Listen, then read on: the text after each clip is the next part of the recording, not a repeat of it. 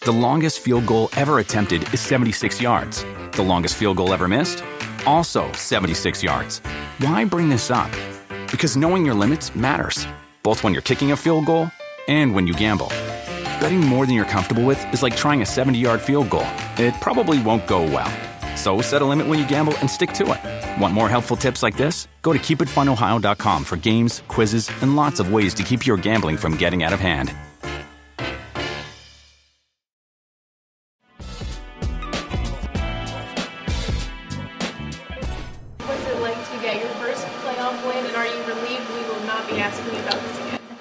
Yeah, I mean, I'm just excited for our team to get the win. Obviously, uh, what a team effort. I mean, our defense played outstanding tonight. Special teams basically set up a score with Johnny pinning them down there, did a great job on field goals. And, um, you know, we were good enough on offense to score some points and, and uh, come away with the win. Just happy to be moving on. I think it. I think it means a lot more to. I mean, you guys and all that. I mean, I just want to be a part of this team and help us win. So, um, I trust in myself, trust in my abilities, trust in my teammates. Uh, go out there and play and, and let the chips fall where they may. They, they played really well overall, I think. But, um, you know, what they did in the first half, I think they held them to 40 yards. You know, I think it was one of the best performances in playoff history in the first, um, you know, being able to hold a really explosive offense like that, to be able to get a defensive touchdown, a couple turnovers. Just so pleased with those guys and got a great challenge going against Tom Brady next week. Michael, I'm feeling like B Rabbit today. All right? Feeling like B Rabbit going up against Papa Doc at the end of 8 Mile. Which is to say, Michael, you ain't an MC. I know everything you about to say against me. Okay? When it comes to the Rams beating the brakes off the Cardinals last night. Let's see. It was just the Cardinals who you told me not to trust long time ago. It was the untrustworthy Cardinals who've been falling apart for the last month or so. Stafford didn't do much. It was the running game and the defense. The Rams only got to the same point as in the divisional round that Jared Goff got them last year. Uh, let me see what else. Oh, and, and they didn't trade two ones and a three for Matthew Stafford. They didn't trade draft picks for Von Miller. They didn't sign Odell Beckham just to get to the divisional round. So, miss you with all the praise for the LA Rams, right? Go ahead. tell these people something they don't know about the Okay. Rams. Tell, these- tell these people something they don't know about me. Go ahead, Michael. I know I know what you're coming with today. Go discredit the Rams' victory last night, right? No. No. You know, actually, I was going to have this for somebody else, but since you brought it up, I might as well bring it up to you. Okay. You got to know your audience. You got to know your audience. You got to know the sport. So, I, I really was going to have this for a different group of people, but I might as well just. Uh, you could be my test kitchen right now. I'll Well, wait, but who was the group? you. Now I'm curious. Uh, uh, who was the group? Who was the original intended group? Was it like a speech? Like a church group? What was Western? New York. Western New York. Uh, For all of oh, you still New on York. that? What are you, Yeah, yeah. go, you going on Buffalo Radio or something? When, when are you talking? when are you Syracuse, addressing Western New York? Rochester, Oh God. Buffalo. Okay, Orchard I, I'll Park. talk you out of it later. Okay, sure, but sure, No, no. use me but- as your no, no. as your well, test. but but no, but I'm just saying. Look, Mike. Uh, when you talk about the, the, the sports talk game, the sports it's sports talk, it's sports debate, it's it's opinion. So you can't. It, it would be like going on Twitter and saying, "Well, what kind of thoughtful dialogue did you have? You made your points, and the other party made their points, and then you all agreed to disagree." No, it's not built for that. Sports talk is not built for. Well, you said this. You were you were accurate. You were inaccurate. No, it's not built for that. It's just you take a snapshot of how you feel at the time, and as information changes, you change your information. So at the time, when I saw the trade, based on what I saw, Matthew Stafford do in Detroit, based on the 0 3 that he had hanging around him, I said Matthew Stafford was not a good fit for the Rams. When I saw the Rams at the beginning of the season or midway through the season underachieving, I said this, this group is a bunch of lots of sizzle, no steak, lots of Hollywood, like too much Hollywood, too much Rodeo Drive, not enough Baldwin Hills. Just because you are a all right? character doesn't mean that you have character. Yeah, I got you. I remember. all that, all that, all that. Then they changed the game. They changed the script. They're different now. They're playing different football. They are reaching, they're making their achievables. They're reaching their achievables. They're they're living their best life. They are playing to their resume. They look great. They're a star-studded roster. They look like a star-studded team. What they are on paper and what they are on the field matches up. As as the prophet who we celebrated yesterday said, just do what you say you go do on paper. Just say what you just be what you what you say you are on paper. And that's what the Rams are. So The Rams So are you? Are so living- are you? So you ain't see that coming, eight mile. You no, see no, that wait, wait, wait, no. Okay, so I know you're not trying to. You trying to educate me on sports talk? I'm not trying to So I know, I, know, yeah, I know yeah, all the tricks. Yeah. I know all Yeah, the tricks. yeah, yeah, and one of the oldest tricks me. in the book is to blame the individual, the team, or the entity for underperforming and therefore inspiring your awful takes. So it sounds like what you're saying is. I said what I said about the, Ra- but it sounds like what you're saying though. If I maybe I'm not hearing you right, is that you I go are by saying- what I I say I, I say it the way so, I see it. So you were wrong like because I the. Rams gave you no choice but to be wrong. You were wrong because Matthew wrong? Stafford was 0 What was 3. That wasn't about? your fault. You were What wrong wrong- about the wrong about? Rams because they were underachieving, and that wasn't your fault. the whole just point. said You what you had. You said. I'm hearing. I'm, I'm, I'm, You it. hearing you. I'm No, listening. you I'm listening, and I'm There hearing is you. no wrong. I, I can. I can There hear is no Jimmy. wrong in I can hear. Jimmy. There is I'm no, hearing can't. everything you're saying. There's yes, no I such can. thing as being wrong in sports. talk. There's no such thing as being wrong. There's no Yeah, wrong. if you, there's no you right. wanna- you- there's no wrong. If you, there's no There's right no or wrong. There's only opinion. Secret of My Not- Success, no, 1986. it- one of my favorite about movies. saw, that, I saw that movie When you're talking about opinion, yes, I'm not sitting here. I'm not the beat writer for the LA Times. Oh my God. That person Oh can be my wrong. That oh person Oh can be God. wrong. You- you, you get the quote when you're misquoting somebody. When you're doing that, I am a debater. I am an opinionist. I'm just giving my opinion on what I see. So tell me what was wrong about what if what I opinion saw. is crappy? Well, okay, you know you don't like the And you opinion. didn't state it. what was wrong you about didn't it? state it, but you didn't state it like an opinion, Michael. You literally What was wrong about it? What did I read say? me. You made it. Oh, I'll tell you exactly what you said. You read I it. You made it about me and about my judgment of character Come and how I'm always attracted to people sensitive. and things Why are you so that sensitive? lack substance because Now you wrote you. off the Rams. Now I'm gonna blame you. You wrote off Now I'm the gonna blame you. Rams. And you said I'm going to blame you for being sensitive. that they were fraudulent. I and now- that they've actually won a playoff game. Look, And I thought look, you were you, you, sh- and I thought you should have used the points I gave you.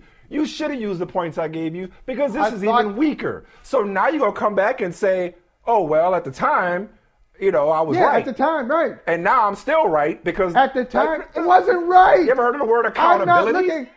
See, Mike, you, you're looking for. Uh, are, are, are you defending? I'm looking for accountability. thesis? Are you? I'm looking are you for looking accountability. For, you're not going to get accountability. I believe in from accountability. in this space. Clearly. no. Clearly. I'm not doing it. Clearly. I'm not doing it. It's not built for Uh, that. uh, you made, you built made that for apparent. Okay, so I, I'm not. You're, you're not. You're not on a degree program. You're not getting something. This is you're sharing your opinion. So I don't. I don't think anything that you say to me is absolute. I don't think anything that you say to me is something that I'm going to hold you to forever and ever. Amen. No, Okay. I don't look at it that way. I didn't know that. I didn't know that you did oh, either. Oh, okay. Gotcha. Okay. So tell me. So, but once again, So here's the thing. No, I'm gonna don't ever tell me what, bring what up did I the say? Bucks What I, or Kevin Durant's shoe size again, because I think what our loyal listeners and viewers realize from this conversation that we're having right now is that when convenient, Michael Holley wants to move the goalposts, and Michael Holley That's wants to make this all fun and games when it's convenient. But if the Yes. Rams would have lost last night.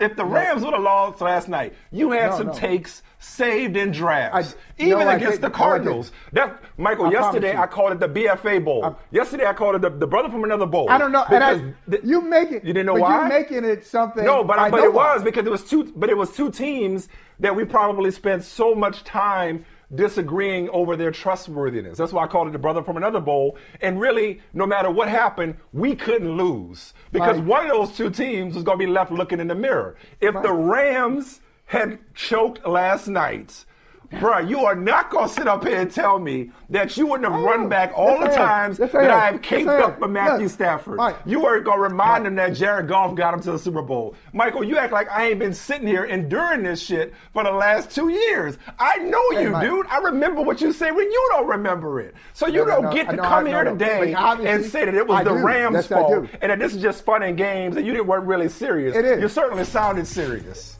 You certainly Hey, sounded listen. serious when you when you talked about how the Rams were frauds. See, I can't you, believe you're you going right back now. to you're going back two years. All you had to all you have to do. See, going back too long. You got to keep up as I move the goalposts because the goalposts are there for me to move around. I, I thought this is this is all optional. This is all a theoretical board. I move it around as as uh, as situations change and as I need things in my life. So two weeks ago, I told you that not only am I picking the Rams to beat the Cardinals, I said if the Rams beat the if, if they play the Buccaneers, I'm picking the Rams over the Buccaneers. I told you that. You're going back too far. You're going back to the beginning of the season. I just told you last I think it was last week. I said the So Rams want immunity. match up really well. Okay, With the so you want immunity. All right. Okay. I All just right. know All I right. just No. I just I Okay. want to I want to move the board uh, so it's convenient for me. The Rams are working for me. They were working for me Okay. last night. I was not rooting against them. Remember that we used to do that on uh, we were playing On uh, the college football game. Eh, eh, well, Oh yeah, really col- college wait, college. Wait, wait. Yeah, I Yeah. remember this. Yeah, yeah. So like, hey, that team right now, if you beat that that team wins, that team's working for me Yeah. right now. But it was me. Too. my purposes. But it was Madden too, because when Yeah. you make a trade and the more, like for a draft pick, and the more somebody was losing, oh yeah, they're working for me right now. They're They're losing, and my draft pick is improving. Yeah, I remember that. Yeah. So so the Rams, the Rams were working for me last night. I was not rooting against them. I was rooting for Matthew Stafford. Game ball to him. I was rooting for Odell Beckham Jr., who I also trashed while he was in Cleveland. Game ball for him. And you trashed him when Yeah, they signed yeah, him. yeah. And when they that. signed You him. forgot about You were telling me how. I, I, I, didn't have a, I didn't have a chance to get He to it yet. I was getting there. he won't be a I was difference getting maker. there. He won't be a difference said he maker. won't He won't difference matter. Thank you. All of these things. I'm sorry, being I'm old school. I'm from a day. See, Michael, you don't know about this. You new kids. Y'all like to have y'all Twitter fingers, and y'all like to talk on the internet, and y'all like to throw stones and hide your hands. I come from a day, Michael Holley. You may not. I come from a day where you wrote a column one day and you showed up the next day. Okay. I come from a time, a, a, a What you showing bygone time of accountability.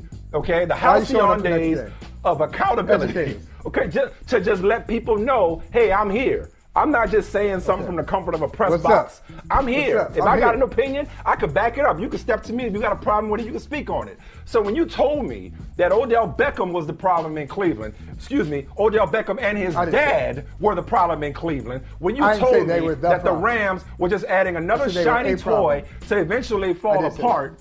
Okay, I'm sorry if I remembered those things and thought that you were actually bringing some thought to that take, so I took you seriously, not knowing that you were going to just Thought do a 180 game. win convenient. It's disposable. It's Yeah, disposable. okay. Listen, Oh, I know. oh, okay. You, you, All right. I know you Okay. like. I know you like fast food. You like fast food, right?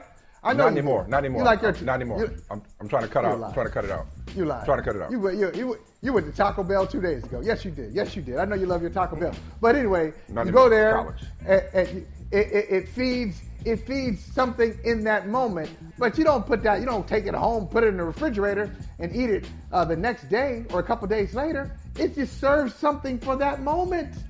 And that's what it was. At that Okay. moment, I didn't say, by the way, for the record, because people are taking you seriously now, because you're going, you're getting all high-minded and sedity on us, and you're saying. "Well, I come from Private a, school got I come like from, that.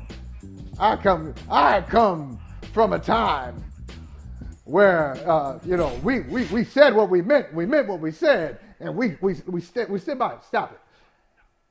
Now, just for the record, Mr. Accuracy, I never said Odell Beckham Jr. was the problem in Cleveland. I know too much about Oh, Cleveland problem. to say a that. problem. All right. Nobody's a problem. the but he, problem but he in was Cleveland. washed. That He goes back years. And and, and he Decades. shown not just last night, but toward the end of the season that that was an excellent pickup among all the excellent pickups they made. But let's just let's just the, the moment's long since right. passed. Okay. Let's All let's right. actually let's actually let's actually talk about narratives in general and Matthew Stafford in particular. Even going into yesterday's game. But yes, going into yesterday's game, we didn't get to it in yesterday's show. Surprise, surprise. We tend to go long on topics. But I did not. I wanted to say yesterday. You know who was not under any pressure last night? In, in term, and he would- he may disagree, or they may disagree. Matthew Stafford. You know why? To, in my mind, Matthew Stafford was not under any pressure last night because so many people, such as yourself, have long since had their minds made up about Matthew Stafford. And for that matter, Odell Beckham Jr. So if Matthew Stafford would have, oh, I don't know, thrown a pick six from his own end zone last night, for instance, all Matthew Stafford would have done is live down to your expectations for Matthew Stafford. Because you and many others never believed that Matthew Stafford, despite all he did to lift Detroit to some level of respectability, never believed that he was a winning player. Same for Odell Beckham. Not a winning player. I believe those were your words. Not a player that you could have on a winning organization. Okay? I don't believe And so had they gone in last night and lost at home, But I might have. Matthew Stafford would have just perpetuated, have been a self fulfilling prophecy in many respects for Matthew Stafford. The only entity, the only individuals who were under any pressure last night, in my mind, were Les Snead and Sean McVay. Because again, as we pointed out, I believe they got to the divisional round last year with Jared Goff. Of course, they made it all the way to a Super Bowl with Jared Goff. So if the people who mortgaged their future in terms of draft capital in order to bring in Matthew Stafford did not at least get in, uh, uh, into the second round of the playoffs, they would have had more explaining to do than the guy who had set a record for most touchdown passes and most starts without ever winning a playoff game. Which brings me to point number two.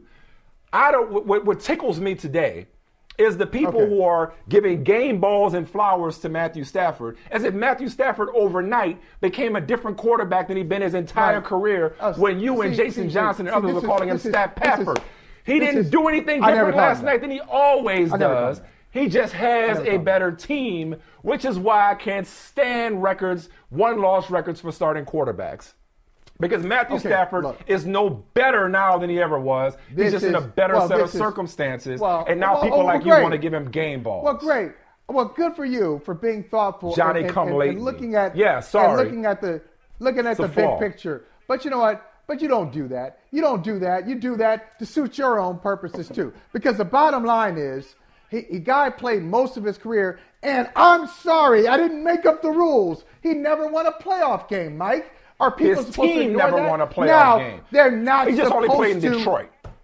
Okay. Now you you are so full of it because let me tell you what you just did on national TV last week. Is that what just this is? Last week. Just Oh, what- last what did I do? Yes, this is what this What did I is. say? And what you did? What did I say? And you did on old school. Since you like the old school so much, you Oh, now, your, now your memory's working. Oh, now your Hey, memory's now working. you're What did I say? Old school linear TV making an argument about Tom Brady, and you said Tom Brady, Tom Brady has won seven Super Bowls. Not no, not Tom Brady, not not Tom Brady's team. Oh, I You didn't even know how to spell it uh, out for you. Know, you. I thought that was. Okay. I thought that goes without Yeah. saying. No, no, stop. Stop. You you do it when it's convenient. Just like everybody else. You're not above the fray.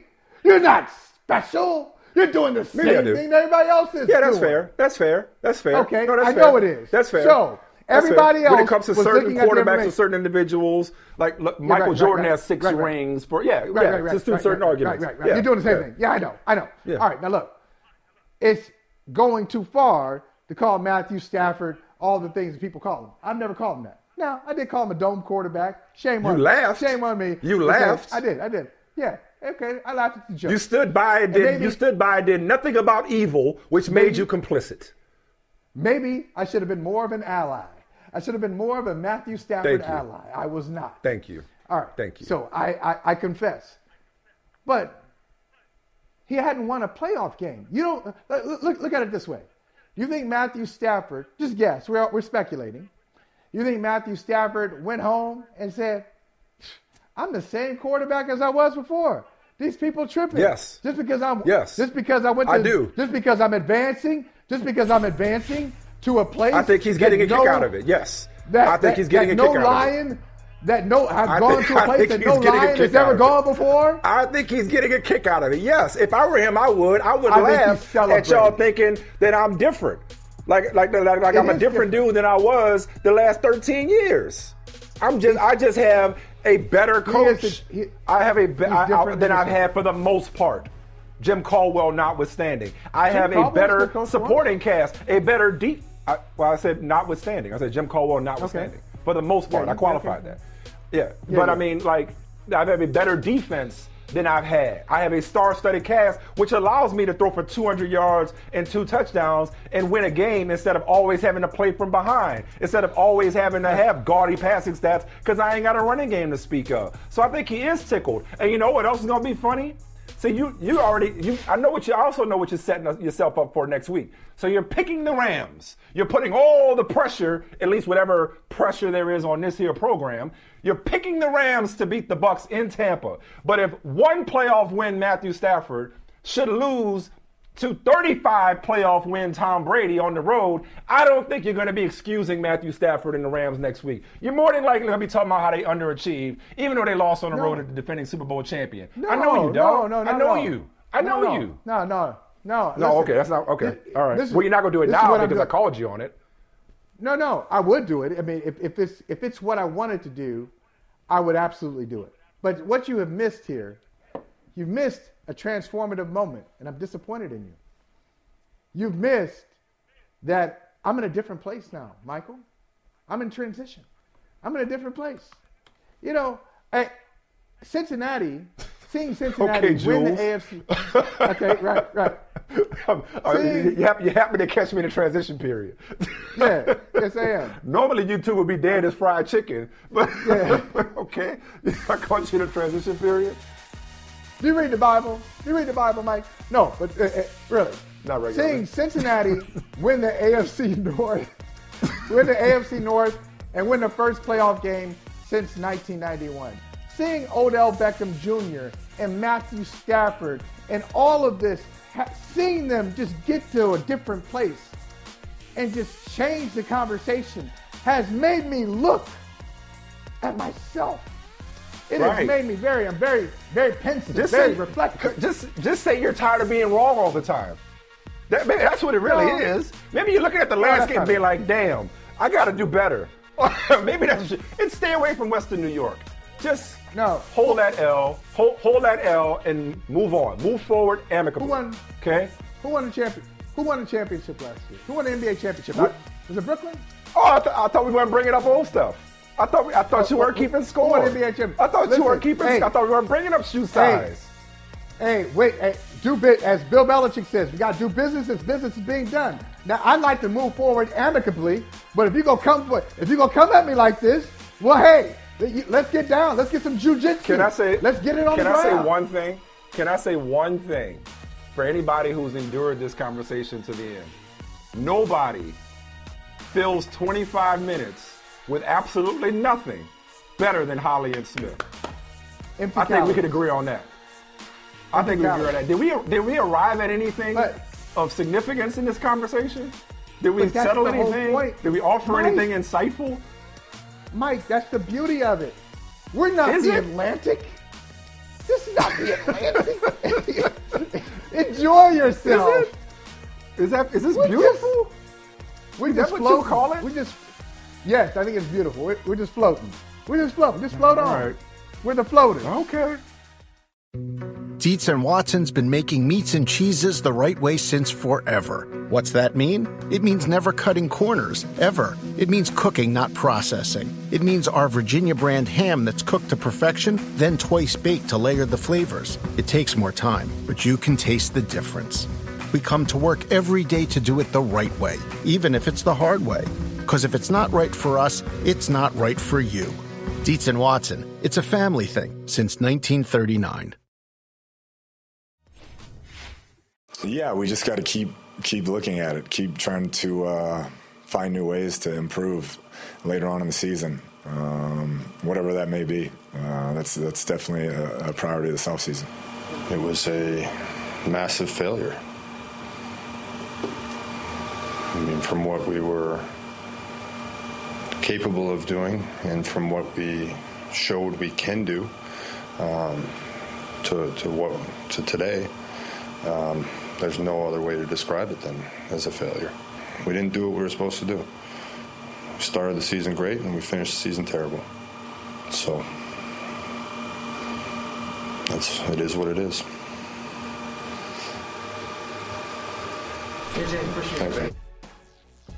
Yeah, on the contrary, Michael, uh, the Cardinals did exactly what they were supposed to do. And if they believe they're supposed to do something differently, probably need to find a new coach. Um, Cliff Kingsbury feels like only yesterday he was getting legitimate and serious Coach of the Year love. Feels like only yesterday he was getting illegitimate uh, and manufactured um, speculation about whether or not he would go to the University of Oklahoma to replace Lincoln Riley, given his Big 12 ties. Um, and now here we are, Cliff Kingsbury, uh, going into the last year of his contract. Now, coaches have coached in the last year of their contract before. It's not unprecedented, but it's unpopular. It's uncomfortable. Um, it's it's Yeah. not how you want your organization to function with a lame duck coach. I don't know how the Arizona Cardinals can look at what happened not just last night, Yeah. but look at what happened down the stretch this season and feel good about handing Cliff Kingsbury a contract extension. Not when his body of work suggests that this is what happens to Cliff Kingsbury teams. Michael, okay, look, I spent the whole A block giving you grief for how wrong you were about the Los Angeles Rams. Okay, conversely, you never trusted the Arizona Cardinals, even when they were number one in a lot of people's power rankings, even when they were 10 and 2, even when they were undefeated and undefeated on the road. You never trusted the Cardinals, and rightfully so. 2019, again, his first year, different roster. right. 3 3 and 1 start, 2 and 7 finish. Missed the playoffs. Right. 2020, as we all know, which was the basis for your lack of trust. 6 and 3 Right. start, two and five finish, missed the playoffs. This year, that aforementioned 10 and 2 start, a one and five finish, including getting embarrassed last night in the wild card game. Okay. But wait, there's more. Go back to Texas Yeah. Tech. 13, lost 5 of 6. 14, lost 4 of 6. 15, lost 4 of 6. 16, lost 6 of 8. 17, lost 6 of 8. 18, lost 5 of 5. And then, of course, the last three years, losing seven of nine, five of seven, and five of six to end the season. This is what Cliff Kingsbury teams do. So for Cliff Kingsbury to say, we got to find a way to get better late in the season or play better late in the season, I don't know that Cliff Kingsbury is capable of finding those ways. Clearly, the rest of the league or the rest of the competition is more than capable of figuring out Cliff Kingsbury teams. But how you can commit long term to somebody who's only good for the first half of the season, I don't know. If the Cardinals actually want to get past the first round and maybe threaten their first organizational championship since 1947, I don't see them doing it with Cliff Kingsbury at the helm based on the body of work that he's had going back to Texas Tech. I got to tell you, this this conversation is so unfair. This is so unfair. I don't like this at all. And um, I think it's unfair to go back to Texas Tech, talk about Cliff Kingsbury. I, I do. I, I, I really. We're, we're looking at Kingsbury, who took over for Steve Wilks, uh, who was one one year, and yep. done in Arizona. He Right. took over. He had a rookie quarterback in, in Kyler Murray. And so Right. that first year, rookie head coach in the NFL, rookie quarterback, and whatever that whatever's going to happen there. Whatever's it, it's we don't have a we don't have great expectations with a rookie head coach and a rookie quarterback. That's year one. Okay, so scrap year one. Year scrap two. year one. Okay, cool. Scrap year one. So year one, year two, Yeah. there's improvement. Kyler got hurt. There's improvement. And Kyler got hurt down There's the stretch. improvement, and, and, and it's a collapse. Year three, what happened? Kyler got hurt also. There's a COVID outbreak again on the roster, including with Kingsbury com- himself. and they competed with Colt McCoy and won games with Colt McCoy.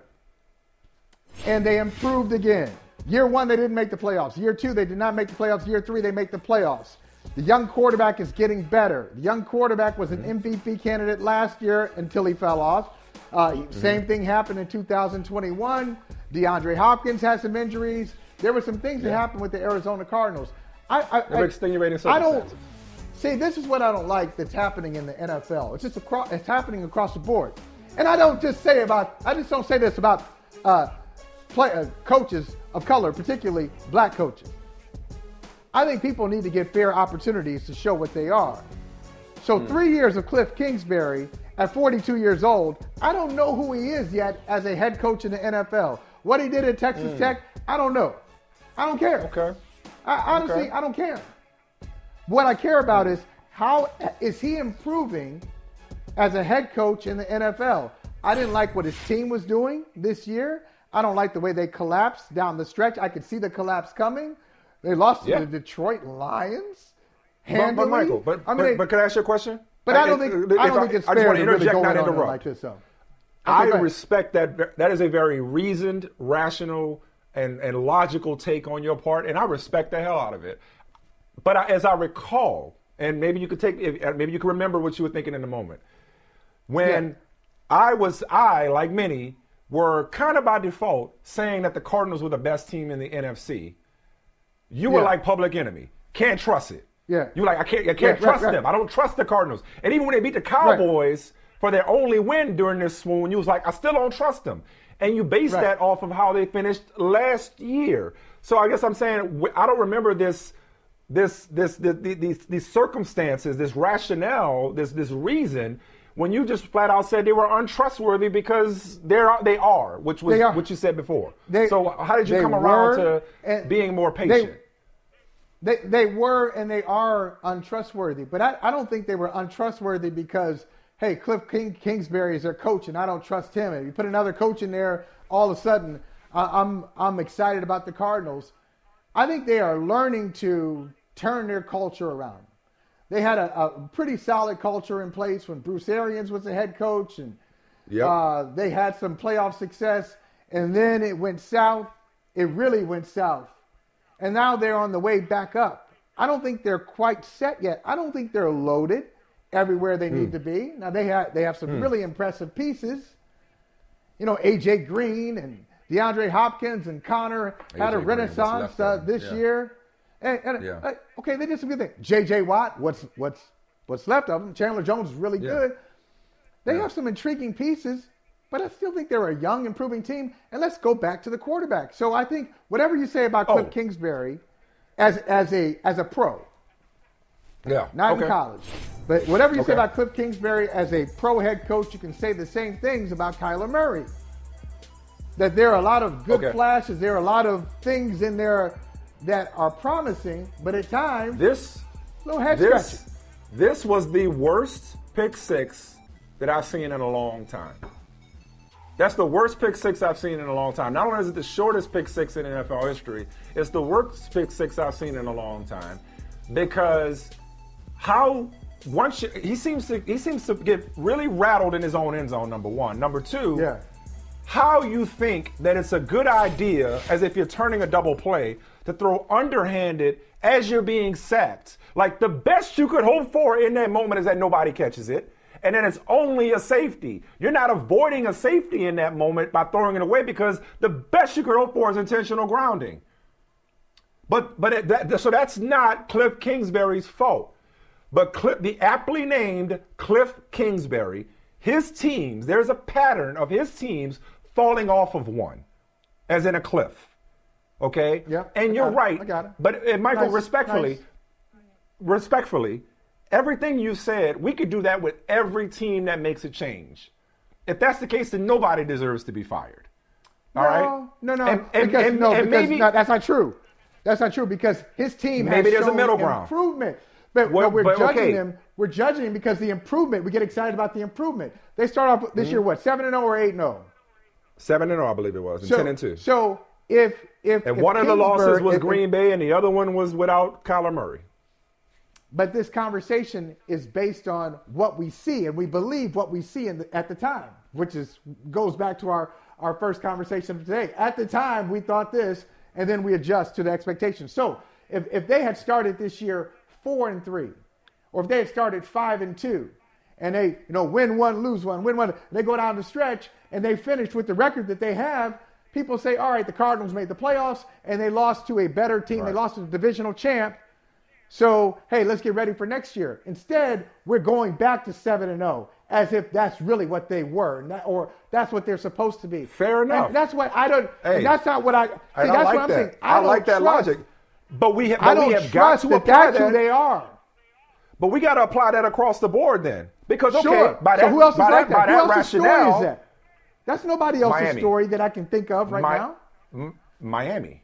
Miami. Because, okay, Brian Flores, well, we're on we the were same outraged page when Bri- we're on the same page. Then. when Brian Flores, we're on the wait, same but, page. but wait a second, but but but, but, I'm, I think I'm identifying an inconsistency. We were outraged Okay. when Brian Flores was fired. We got we got to put a pin in this in a second. We were outraged when Brian Flores was fired because the Dolphins rebounded from a one and seven start. That one and seven start that they had, how much did Brian Flores have to do with that? In other words, Michael, I hear Yeah. you 100%, and I like what you said. Yeah. I like everything you Yeah. said about looking at this uh, with more su- with more subtlety and more nuance than just oh you were seven and zero you were ten and two you fell apart get him up out of here. You're right. It's gone to an extreme where t- coaches don't get time anymore. The only thing I want you to ponder as we go to break, we got company waiting for us. The only thing I want you to ponder, All we'll right. come back to this later, is if you are Cardinals management and you're serious about contending for a championship, you have Cliff Kingsbury going into a contract year. Do you feel good about giving him a contract the way the last two seasons have ended for whatever reason? With what you saw last night, would you feel good about handing him a long term contract? That's what I'm talking about. Even if you don't want to fire him, there's a decision that needs to be made. And his, and his body of work in Arizona and Texas Tech as a head coach, sorry, it does matter. And there's a pattern of his teams Anybody think about fading and getting figured out. Tech. They were thinking about Texas Tech when they hired him. They were thinking about it when they hired him. But his players, nobody, nobody in that locker room says, "Hey, man, the same thing Coach did at Texas Tech." No, it doesn't matter. We moved on. Okay. We've, we've graduated. We've graduated to the pros. No, and, and again, I appreciate your stance. I do. But there has to be some accountability, and it starts with the head coach. Dietz and Watson's been making meats and cheeses the right way since forever. What's that mean? It means never cutting corners, ever. It means cooking, not processing. It means our Virginia brand ham that's cooked to perfection, then twice baked to layer the flavors. It takes more time, but you can taste the difference. We come to work every day to do it the right way, even if it's the hard way. Because if it's not right for us, it's not right for you. Dietz and Watson, it's a family thing since 1939.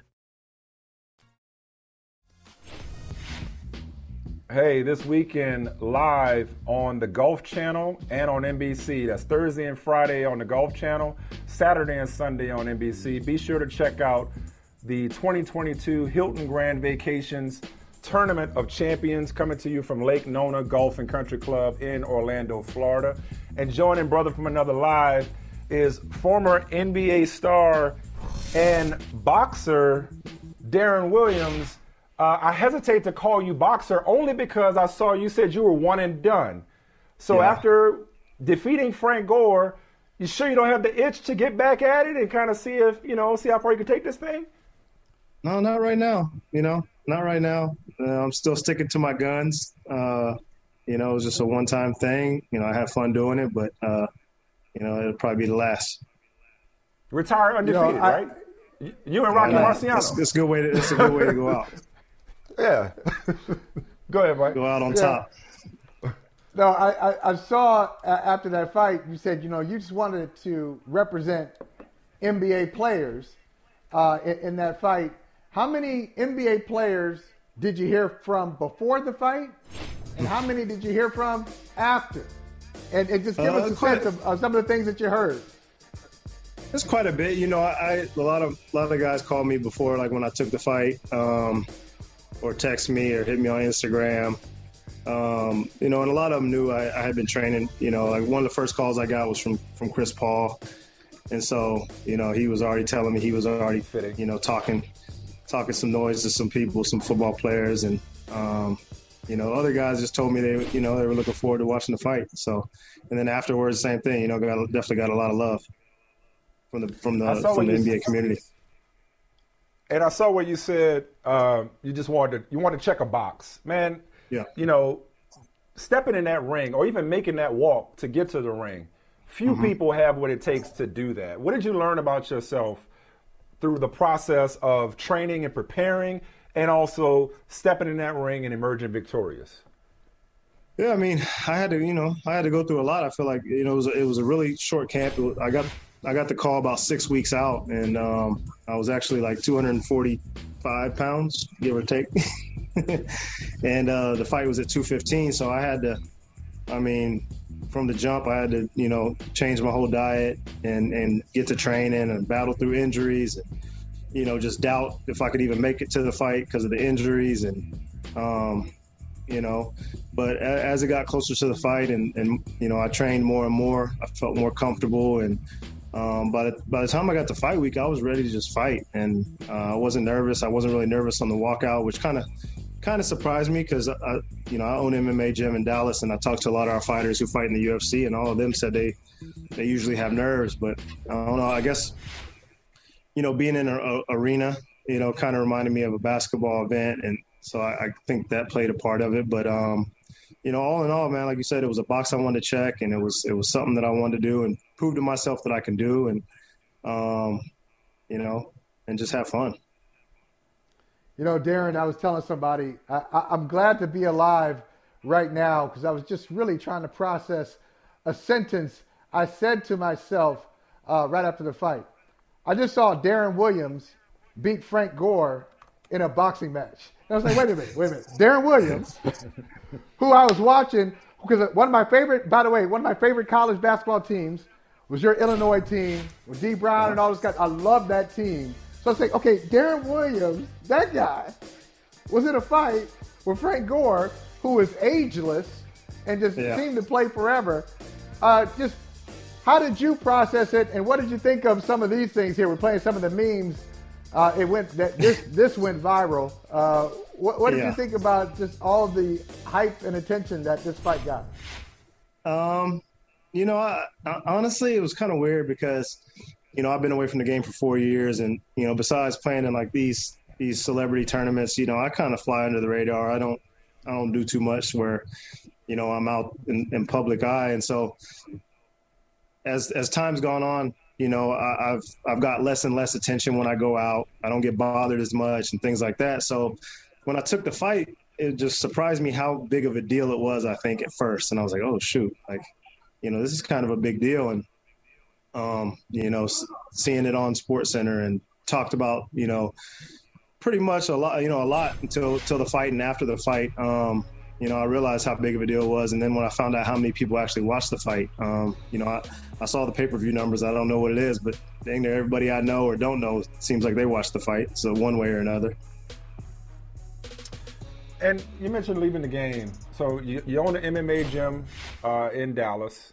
Mm-hmm. Um, you're full time dad. You got four kids, right? I mean, four that's more kids, than yeah. me and Michael. I, I, got both of us have three, so you got us beat there.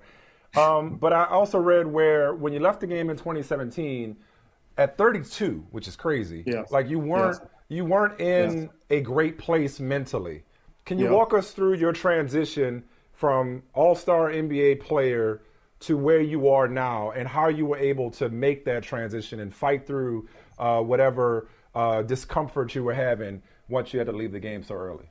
Yeah, I mean, I think that that first year, honestly, I just distracted myself. You know, I tried. I didn't really watch much basketball. I played a ton of golf. I mean, about as much golf as you can probably play. And then, of course, kids, you know, they they, they eat up a fair share of your time, and and, and trying to spend as much time with them um, as well. And um, you know, then you know, there's only so much of that you can do, and then you start, you know, high level athletes, we're used to regimen, we're used to, you know, um, having things to do, prepare for, compete, and I started to miss that. So I started to try, try to compete in golf.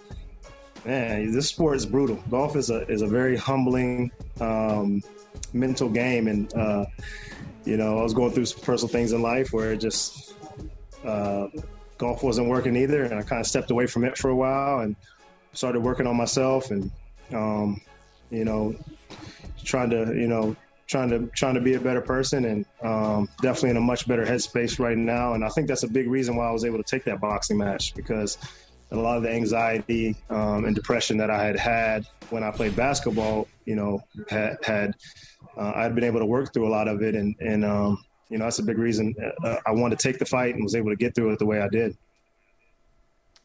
Know, I've heard a lot of people say, you know, what they've missed about uh, a professional lifestyle. Some some guys say it's the camaraderie.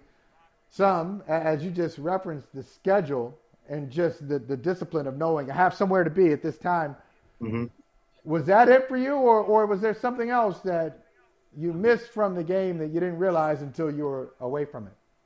So, so 100% the camaraderie, you know, being in that locker room with those guys, you know, um, is, is always amazing. Um, you know, no, no better thing than just shooting the breeze after practice or after games or on the plane, playing cards, you know, hanging out.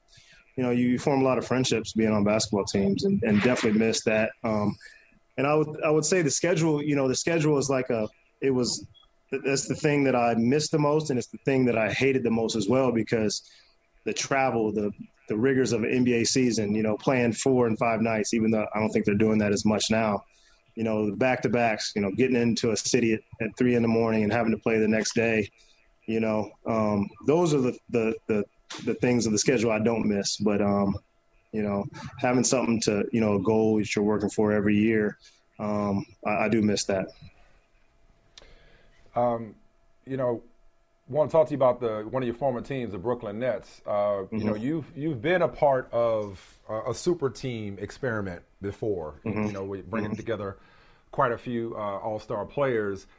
Uh, there's no shortage of drama. Most of it just has to do with unavailability for one reason or another, but no short of drama and attention and discussion around the Brooklyn Nets. We certainly have our, sh- our fair share of it. I wonder, from your perspective and your experience, is there an aspect to a, a, a quote unquote super team assembling that goes on behind the scenes that from the outside, we just look at the talent and look at the positions and look at the resumes and nothing else, you really can't appreciate unless you're in it and you're in the locker room and you're and you're trying to make it work. Just take us kind of behind the scenes of, of, of the challenges that come with bringing together so many talented individuals.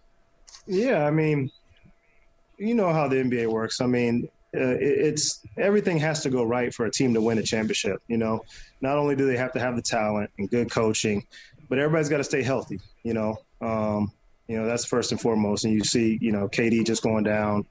Um, and that's kind of been their their issue since they've they've assembled is they haven't had all three guys available at one time um, for for an extended period of time. So you really haven't seen them their full potential. And so, you know, and then do these players work together? And sometimes you get you know you get three of the best players in the world. Their styles might not mesh, you know, the way you hoped they would mesh. Um, and I think you're seeing a little bit of that um, with the Lakers right now, where they're struggling. But when it comes playoff time, you know, I feel like they could turn it on. Um, but but with Brooklyn, I, I, feel like it's just a matter of getting those three guys. You know, obviously the, the vaccination status of Kyrie is, you know, hurts, you know that that possibility. But um, you know, getting those three guys on the court for an extended period of time um, to really fu- fully see what they can do and, and get some chemistry and get some you know those minutes together. I think that's important. And and you were you were honest a little while ago about um, about some of your struggles post retirement. Mm-hmm. What was the mm-hmm. turning point for you? Like what, what what was that moment that it could have gone either way, but what allowed you to turn turn it around and, and get your life back to a good place? Um, you know, it's it's I don't know. You know, I, I don't know if there was one one turning point. Um, I think it was just kind of it was kind of a conscious effort and kind of like a you know a gradual thing. Um, you know, and and uh, I just wanted to be my best self and my best self for my kids, and so you know I just knew there were some things that needed to change in my life. For example, you know, I, what, what, was it that you, as a as a father? Because we like to talk about fatherhood on this show a yeah, lot. Yeah. You know, yeah. like what what was it? What was it that you knew you had to change for your kids and your family?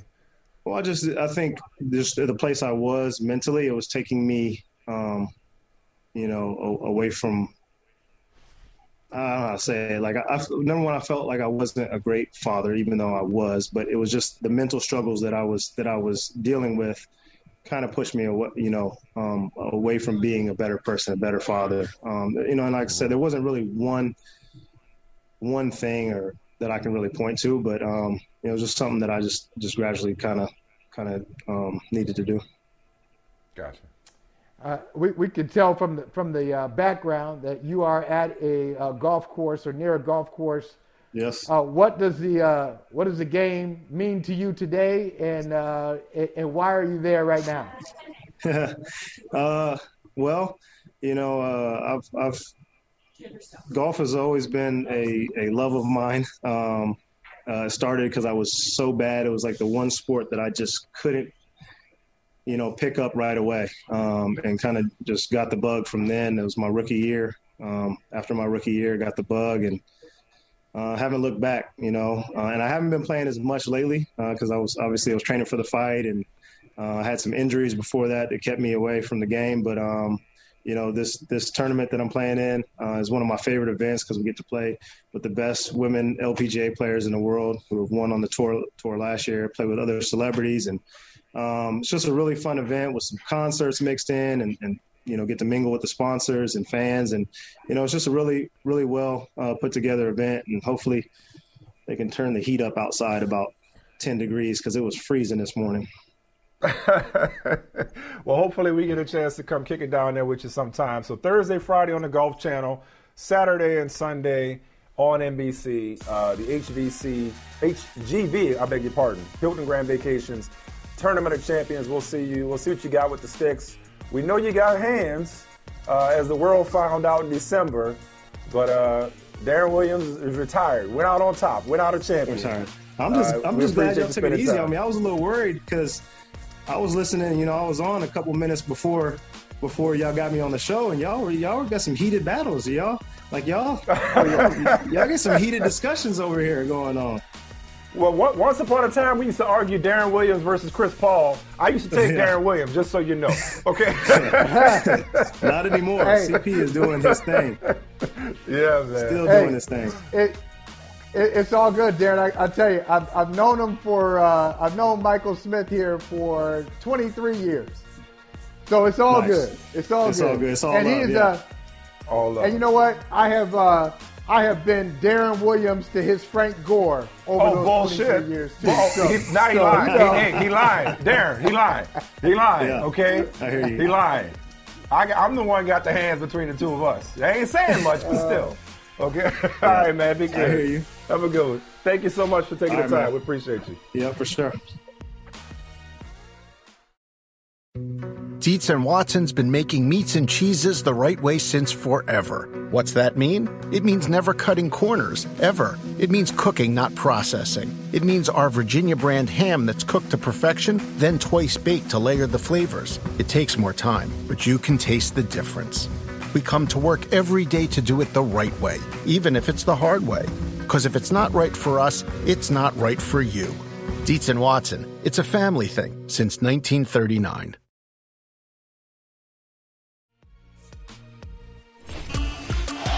Shotgun snap, Murray from his end zone. Looking, pumps, in trouble, gets hit, throws the ball forward, and it's picked off, and it's a touchdown. He underhand threw the ball. David Long picks it off, walks in for a touchdown. What a disaster. My goodness, you can't make that mistake if you're Kyler Murray. The safety still better than the touchdown. Wow. Uh, pick six was just a huge momentum builder. I think that put us at 21-0.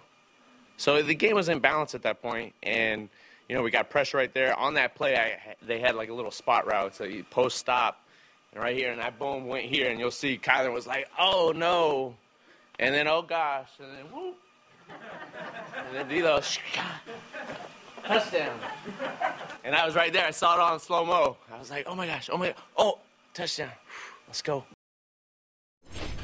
Uh disappointing. Um, you know, prepare all week, all season, you know, to, to be where we are, and then uh, you know, that game that game wasn't competitive at all. So, uh, it's, you know, it's disappointing um, that we didn't, um, you know, didn't make it a game, you know, and, and come out um, and play the football we know we're capable of playing. That's really the most disappointing part. You know, losing is one thing, but when you don't, you know, you don't even make it competitive, it's, it's another thing. So, but it's disappointing. Hey, Steve Wyche, settle something uh, for me and Michael, please. Uh, we were having a pretty spirited conversation earlier about the Arizona Cardinals uh, collapses the last two years and Cliff Kingsbury's record of his teams falling off a cliff going back to Texas Tech. Michael brought up some great points uh, about the circumstances around last year and this year uh, being unique to each one of those, right? Uh, I point. I'm looking at the fact that Cliff Kingsbury is going into a contract year, and I don't believe if you're the Arizona Cardinals, if you're serious about contending, you can look at the last two years and feel good about committing to Cliff Kingsbury long term. Is that an overreaction on my part? I don't think so. Um, look, you see, because you saw it at Texas Tech, you saw it the past two years here and I remember covering the Atlanta Falcons when Jim Mora, the son, was coaching the Falcons. They always get out to these great starts. You know, one year it got them to the NFC Championship before they lost to the Eagles. But after that, they would finish, say, two and five or two and six and be, either barely make the playoffs or not make it. And so all of a sudden they started to see a trend. And so they did their research to see, okay, is he over practicing these guys? And, you know, these guys aren't you know, are they just can't hold up, or our teams just figuring us out? We're not adjusting, and, and that to, and that was more of of what went into it. Okay, and then Jim, of course, had some comments on a radio show that that led to his dismissal. But a lot of owners, a lot of smart people say this is a trend, something wherever this guy goes, he's coaching away to where they don't hold up. And the thing is, once they lost DeAndre Hopkins about six weeks ago, it was like the basketball player with no left hand, right? They had no alternative way to get the layup. They had no alternative way to make buckets. They couldn't figure it out. So that's something that, that that's going to go into this. And let's also not forget this is just kind of out there a little bit. Remember when Lincoln Riley took the job at USC, and all of a sudden, mm-hmm. within like minutes, you heard Cliff Kingsbury's mm-hmm. name going to Oklahoma. The good old you guys know this. Game, those, yeah. those things don't just show up now. Those right, are plans right. coming from an agent or something else. So we'll see over the next day or two what Cardinals ownership thinks. But I do know last year that they were not pleased with, with the way that the team collapsed down the stretch. Now they saw a great jump in victories. They made the playoffs this year, so that's not a complete failure. So you have right, an ascending yeah. team though that just isn't ascending at the right time, as we're seeing the teams that won this weekend have. Yeah, yeah Michael, and, and that's, that's, one thing yeah. I know. That's one thing I, uh, to add to your list. Is what we didn't. I don't think we mentioned that earlier, Michael. Um, that's one thing I, I definitely underestimated. I thought they had enough firepower, Holley, to withstand the loss of, of arguably the best receiver in the NFL and DeAndre Hopkins. Clearly not. They were a different team. Yeah, I, I thought I, I, thought so too, fellas. But my point, Steve, is what what do we think the uh, Arizona Cardinals are without Cliff, Cliff Kingsbury? So if you take Kingsbury out of the mix, it, I don't think we're looking at to go old school here. I don't think we're looking at a situation where Tony Dungy leaves Tampa Bay and Jon Gruden, the now disgraced Jon Gruden, uh, goes into Tampa and takes that Super Bowl ready roster and pushes them over the edge. I don't see that with the Cardinals. So I guess uh, my, my disagreement with you fellas is that I don't think the Cardinals are fully formed yet, with or without Cliff Kingsbury. Do you agree with me? Well, I mean, that may be a point too. I mean, but at the same time, you know, we've been having this conversation about the Rams all year. Oh, they're going all in. They're going to get Von Miller. They're going to get Odell Beckham. They're going to get Matthew Stafford and Sony Michel. But before the season, we were saying the Cardinals were going all, all in when they went and got AJ Green and JJ Watt and some other players. So no, they're not fully formed, but they are pretty well formed for a quarterback on a rookie contract. Right? They have developed a pretty good roster you know, guys like Christian Kirk, they had a good draft. Rondale Moore, you know, who the, you know the rookie wide receiver out of Purdue. They had some players there. Remember, they did win a lot of games early in the season. They had a lot of they had a lot of talent to put teams to the woodshed early in the season. But down the stretch, again, are you making the adjustments that you have to make? That defense is loaded with talent, right? So I don't know how much more moves you can make, but you better make them now because you got a quarterback on a rookie contract. Because as good as Kyler Murray is, he's going to make a 35, 38 million dollars by the time uh, you know his deal comes up, and so there could be a We've been- prohibitive when it comes that way. We've been focused on Cliff Kingsbury, but maybe it's a Kyler Murray conversation. Could it be, and Michael, this is kind of coming more toward, uh, you know, your line of thinking about just this being part of the process.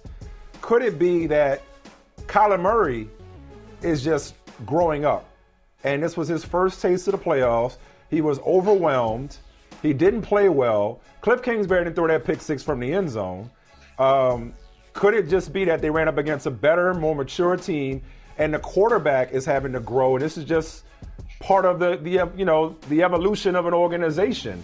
Like maybe they maybe they are right on schedule. As ugly as they finish, and as much as Cliff Kingsbury has a pattern of of his teams faltering in the second half, was it last night just a matter of a the, a the Rams are good, b Kyler Murray just ain't that guy yet. As much as we want to talk about him being next an MVP candidate, was last night more about Kyler Murray than it was about Cliff Kingsbury, Steve? Very, very well could have been. It very well could have been. I mean, that's that's a really good point because you know, look, he's just in his third year.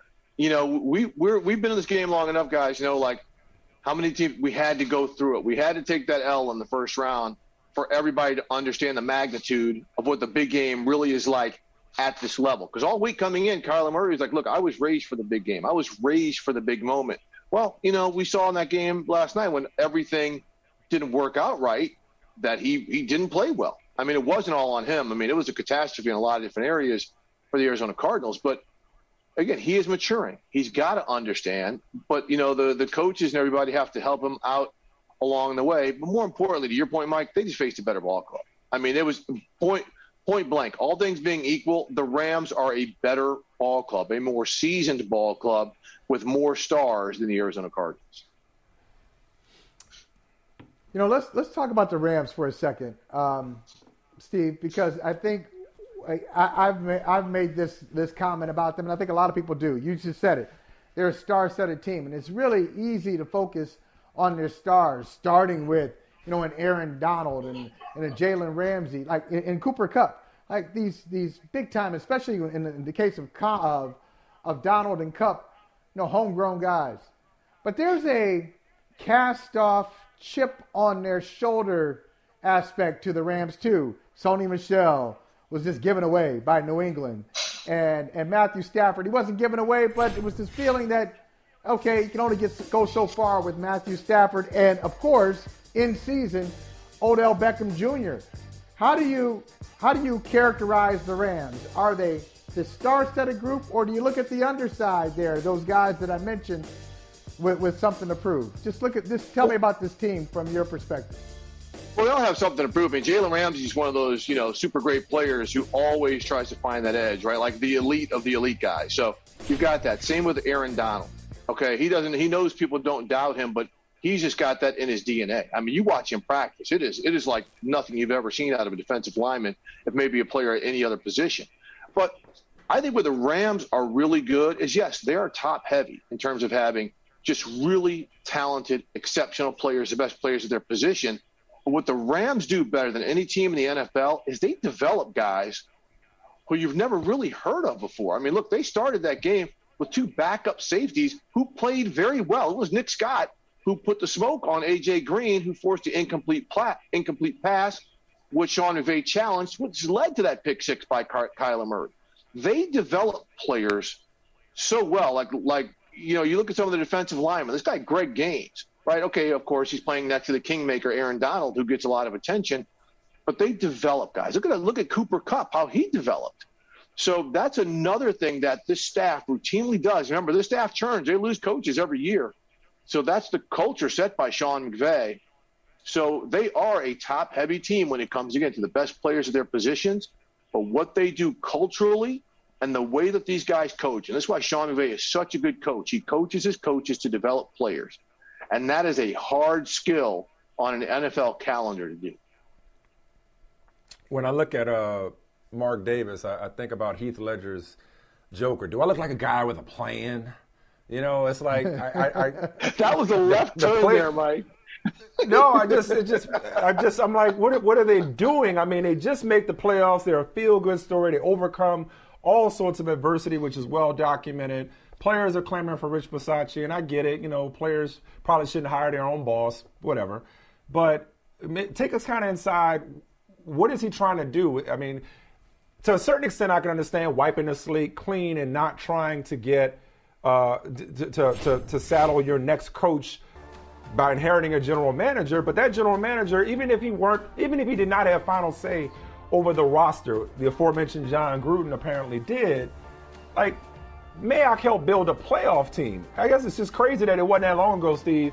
Your former colleague Mike Mayock was like the darling of, of draft weekend, and was you know was was was was a guy that you know got a GM gig, and all of a sudden he's on the street after a playoff appearance. Or was he not that important to the organization? Just what's going on in, in Las Vegas? Hmm. Yeah, that that's a great question. First off, let me preface this. You know, I love Mike Mack personally. I mean, I worked with him. He's a great human being. Um, you know, so and you, one thing about the Raiders is you don't necessarily know all the machinations of what's going on in the building. Before the season, you know, Marc Badain, their team president, three top executives left, kind of under some mysterious terms. You know, there were reports that there were some accounting uh, issues going on for years with this organization. So they had a major leadership void there, right? Then Gruden leaves. Okay, then you have everything with, you know, Damon Arnette and Henry Ruggs go down. So Mike Mayock, I think, was always kind of in the crosshairs because some of the players that he drafted, like Clelin Ferrell and a couple other players, high picks, didn't work out right. But were they his or were they Gruden's picks? Only Mark Davis in that building knows, right? But some of the other guys on his docket are Ruggs, are Arnette, some guys like that. They're going to go to his credit, even if Jon Gruden had that on there. I think Mayock did an incredible job, along with Rich Bisaccia, putting their arms around the chaos and steadying things. But does Mark Davis think that okay, that's a short-term hug, or is that something we can move you know move forward with? And so clearly, get rid of Mayock. I think Rich Bisaccia is next in line, and I think it's yeah. going to be a clean sweep. I mean, they've had months to try to figure out what to do, and I think they're going to make a clean sweep in how they reorg. Does he want to just give it all to Harbaugh and just say to like uh, somebody like a Harbaugh, just say here, the organization is yours. Do with it as you please. Like, or or do they have somebody? a type of coach in mind that they're looking for? It's a tough act to follow. Is what I'm getting. How, how, how'd that work out last time? You yeah. know, when they when they get they gave because they gave Gruden. I mean, they gave him the palace. And look, if, if we didn't know about the emails, he would still have all that authoritative power. Right. And so, right. I don't. And Mayock so might be there too. correct. So I don't know if Mark Davis felt that that was the right formula, and they just got you know busted for some old dirty emails, or if he wants to have some type of chain of command. You know, get a general manager in here and then let him hire the coach. Again, the, the, Raiders are a hard organization to figure out. And who would that dude be? Would it would it be Harbaugh? Would it be Brian Flores? Would it be Dan Quinn? You have no idea. You know, do they want to keep Derek Carr? Everyone I talk to said, be careful about getting rid of Derek Carr. He's a good player, and quarterbacks are hard to find. If you get rid of him, yeah. you better He's have an 80, someone. guy. Right. You better have somebody to replace him with who's pretty good if you're trying to compete with a playoff team. So, you know, you can't tear this team down to the studs. They just did make the playoffs. So it, it's just, I think this is one everyone's keeping an eye on because this is an attractive situation. It's a city where there's incredible growth potential. You've got talent on the roster, and you do have an owner that could pay a lot of bucks and make a commitment to you if he really believes it. Uh, I'm, I'm going to ask you a, a question. Uh, maybe you don't have the answer to it, but just we're going to speculate. Let's all, the three of us will speculate together and come up with an answer. Obviously, we know the league has major issues when it comes to hiring persons of color in, in important positions general manager, head coach, even offensive coordinators and defensive coordinators, if we're going to be honest about it. And I'm, I'm wondering, like, as we go through the, another hiring cycle, who do you think is most influential in names being mentioned? Is it is it owners, which we always say these owners, or do you think it's the I'll call them the shadow general managers, the the guys behind the scenes who used to have front office jobs, like the Bill Polians of the world, uh, the consultants who say, "Hey, go talk to that guy, go talk to that guy." Because the reason I'm asking Steve and Mike is, you know, Raheem Morris. We're talking about the Rams. Raheem Morris, his team was doing this thing last night. I don't think he's got any job interviews. I Uh, Mike he and I does. talked- He does. He, he got one. He got one. He just got, He got one today, right? He'll Yeah. have more. And and uh, we we talked with Shalise uh, yesterday, Shalise Young, and she mentioned Pep Hamilton. Those are names that don't that aren't mentioned that often. Who, who do you think is responsible for getting some of these names out there mentioned that people are talking about as hot candidates? It's not the owners. I will tell you that right now. The owners, very few of them are plugged into the coaching pipeline. That's why they trust their team presidents, search firms, and general managers, very few of whom look like us three. Okay, so that's how come you tend to have the phi, beta, whatever pipeline, not the omega, not the kappa, not the sigma pipeline. Okay, you guys get where I'm going with that. And so we ain't got the we ain't got the boule in here either. The boule. we don't got the we don't got the boule. we ain't don't got the links. We don't have anybody not the here like that. Not not the guardsmen. not the guardsman. So no, no. So so that's not where it is, and that's why look, you know, you see clubs hire search firms. There are very few search firms owned by people of color that employ people of color. Again, we know the general manager, team president, this. So guys are identified. First off, the owners are like, well, why can't we have someone like Sean McVay? Because look what all his look what Zac Taylor's doing. Look what the LaFleurs are doing. Right? That I want one of those. Instead of saying, well, yeah, I know Jim Caldwell has done it before, and he's developed quarterback, and he won in Detroit, and he won, you know, he he won a Super Bowl as an assistant in Baltimore, and he won in Indianapolis. But I want one of those, right? So the people who are in the owner's ear are the ones who he looks like, associates with, um, and not the people of color. I will tell you this: this is not a league. This is not a, when I say league, not an NFL office issue in terms of they have incentivized these teams in every which way they can. These teams have databases. They will call up and say, look, you really need to look at Pep Hamilton as your offensive coordinator. He's developed all these quarterbacks.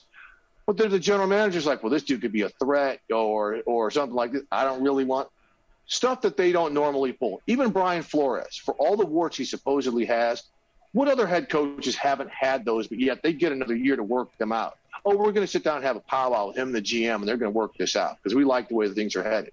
No, they chose one or the other. And so that's just something that happens to black coaches more often. People consider and say, well, what about this? No, this is indisputable. This is indisputable. And, you know, hopefully this changes. There's eight bites at the apple for head coaches right here. We'll see how many teams, if there's even two, if even only two are hired, that brings you up to last year. There's no net gain. Right. So I'm I'm really intrigued by this because this is a very very bad look for the NFL and these owners who supposedly are all about inspiring change, right? I'm uh, I'm already preparing myself for uh, disappointment. Uh, no matter Yep. how many names cross the interview wire, just because you know, I could I could I could see a world in which eight organizations make eight individual decisions that reflect poorly on the 32. Uh, Yep. Always a pleasure, And brother. real, real, we real, appreciate real, quick, guys. Oh yeah, go and, I- and I won't take long. Yeah. Real quick. Hey, head coaches Yeah. are, are also responsible for this as well because they're the ones who hire their coordinators and they're the ones who push people out. We've seen Andy Reid Yeah. push Eric Bieniemy, and he's been Heisman, right? Even though Matt Nagy and all these other guys weren't. But too many head coaches do not have coordinators of color or quarterback coaches of color that they could also push in the pipeline to say these guys need to be next. So they're not completely off the hook with this either. There's still a huge discrepancy in terms of black coaches on the offensive side of the ball. That's still something um, that's in the process of changing. We appreciate you, Steve Wyche. Keep up the great work, brother. We'll see you next time.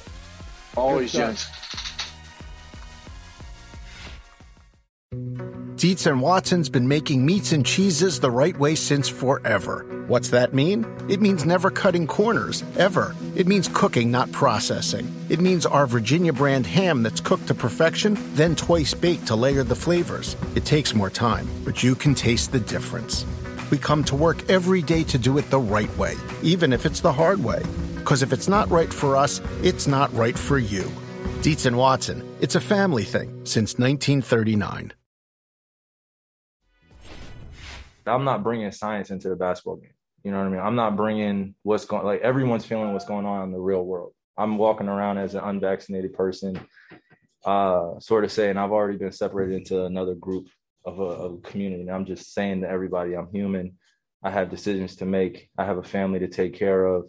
There are things that are just as important um, to me as being great at a game of basketball or you know leaving a legacy. So I think to answer your question is it's just the reality of where the world is is in the present state. You know, you see that there are more boosters and there are people getting fired for being unvaccinated. We're all dealing with it. We're all feeling it. My my message has always been I respect what everyone else is doing with their bodies. I respect what everyone else is doing uh, in terms of their livelihoods, and I'm here to support. Um, but what's going on with me is I'm, I'm, taking it one day at a time. That's it. Nothing's guaranteed in this in this world right now. So people are getting sick left and right, and uh, for me, I, am just trying to be uh, just a person that's that's being a beacon of of hope and, and light, and, and just trying to shed as much as I can on the situation without um, talking myself into more BS and, and what's going on in this political world that we're in right now. And i just don't want to bring science into this. And, and it just it always gets wrapped up. And I'm, I'm asking i'm asked questions all the time about what's my status. And i'm like man if you were in my position it would be easy for someone to say well why don't you just get vaccinated? But you're not. And that's just the reality of it. And i've made my decision already and i'm standing on it. I, I stay rooted in, in my decision. And that's just what it is. You know, it's not going to be swayed just because of one thing in this NBA life that somehow is, you know, some sometimes somehow it's brought to my attention as being more important than what's going on in the real world. It's just not happening for me, you know. And I respect, like I again, I respect everyone else's decision. I'm not going to ever uh, try to convince anyone of anything or any of that. I just am standing standing rooted in what I believe in. And though we're dealing with this right now with Kev, I just know that I'm protected by the organization. I'm protected by my teammates. I'm protected by uh, all the doctors I've talked to, and um, you know, I just stand rooted.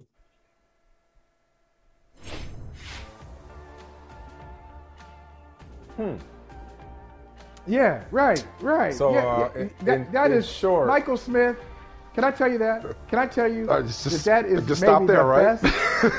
that is the, the best, best thing I said all day. That is the best. That's the best thing that either of us.